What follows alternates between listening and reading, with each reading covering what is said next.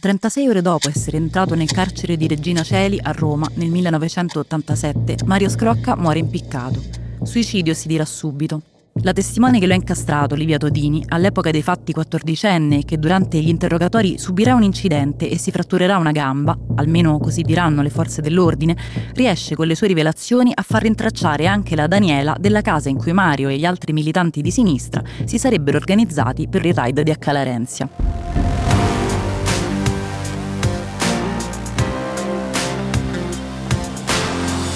Io sono Valentina Mira e questo è Accalarenzia, un podcast di Dipinto e Sam. Accalarenzia fa parte di Italian Tabloid, il progetto che racconta l'Italia attraverso la lente del crimine, riportando alla luce casi di cronaca, omicidi e alcune delle pagine più misteriose della nostra storia.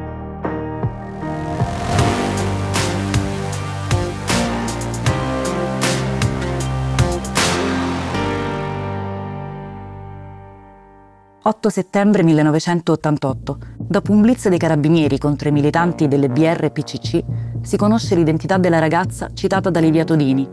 È Daniela Dolce, 36 anni, nata a Colleferro, che sfugge alla cattura. Contro di lei, il giudice titolare dell'inchiesta sulla strage di Accalarenzia ha spiccato un mandato di cattura per banda armata, associazione sovversiva e per il duplice omicidio di Ciavatta e Bigonzi. Daniela Dolce scapperà in Nicaragua L'arma utilizzata nell'agguato, una mitraglietta Scorpion, viene rinvenuta nel 1988 in un covo delle Brigate Rosse in via Dogali a Milano. La vicenda relativa ad H. Larenzia si conclude formalmente l'11 luglio 1990, quando la Corte di Assise di Roma assolve tre uomini e una donna, tra cui appunto Daniela Dolce, nel 2012, a seguito di un'interpellanza parlamentare, viene ricostruita la provenienza iniziale dell'arma, che fu originariamente acquistata nel 1971 dal cantante Jimmy Fontana e da questi rivenduta nel 1977 a un ispettore di polizia. Rimane tuttora ignoto il modo in cui l'arma si è giunta nell'arsenale delle BR. I colpevoli dell'agguato sono quindi rimasti sempre ignoti, anche il capitano dei carabinieri Edoardo Sivori non ha subito alcuna conseguenza, né giudiziaria né disciplinare, per l'omicidio del terzo giovane messino di Accalarenzia.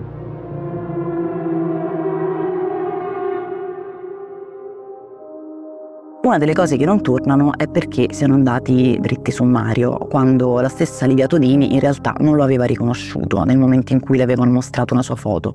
Mario Scrocca aveva peraltro un viso estremamente riconoscibile, come dice la stessa Rossella, era il ritratto di Massimo Troisi, aveva il naso storto, i capelli ricci, gli occhi particolarissimi. Non si capisce perché, pur non avendolo riconosciuto, siano andati a prendere un Mario a caso, in sostanza. Poi, negli anni, si è compreso che l'interesse era sapere a chi fosse stata data quella mitraglietta Scorpion.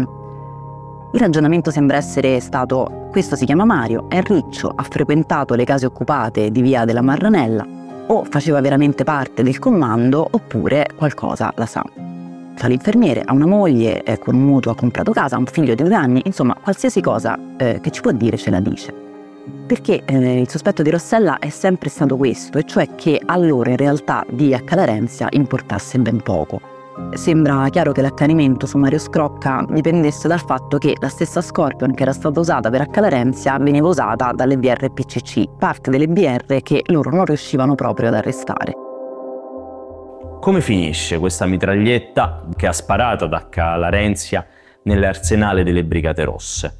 Qui è legittimo ipotizzare che il comando eh, che ha sparato sia formato da un gruppo di militanti della sinistra extraparlamentare, della sinistra rivoluzionaria, uno di quei tanti gruppi che in quei mesi agivano tra il piano legale e il piano illegale per accreditarsi presso le Brigate Rosse, per mostrare la propria capacità di fuoco e affidabilità alle, alle Brigate Rosse e fare, e fare il passaggio passaggio probabilmente anche alla clandestinità.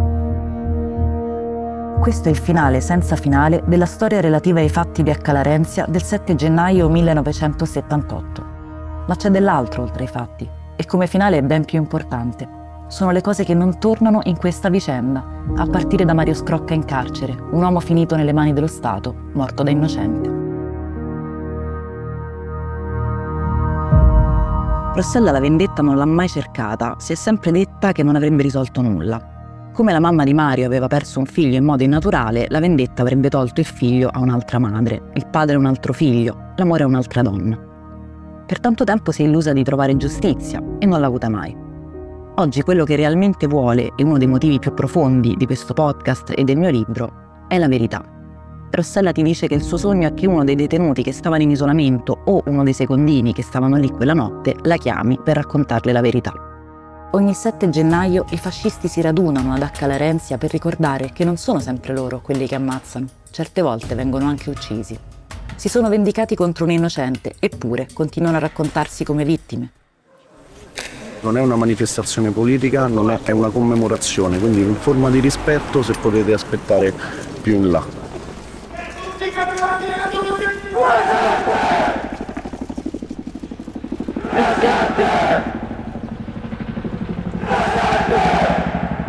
La destra post-fascista ha scelto il vittimismo come pietra miliare su cui fondare la retorica del suo progetto politico, riuscendo infine a prendersi il paese.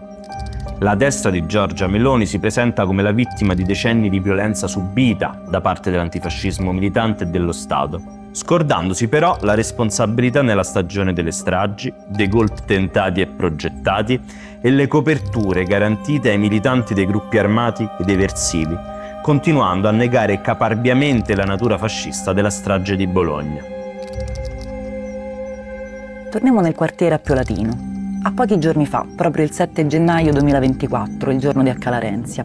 Io sono di Torpignattara, ma insomma cresciuta gruppo di amici e tutto all'Appio quindi so che cosa significa questa, questa ricorrenza. Ho ricevuto spesso i video dei miei amici che dal balcone vedono una massa di gente in camicia nera che urla camerata sulla croce celtica dipinta per terra e questo fa, fa sempre molto pensare anche visto il fatto dell'uomo che è stato identificato alla scala e vorrei sapere quante persone hanno identificato eh, che stavano col braccio teso sulla croce celtica.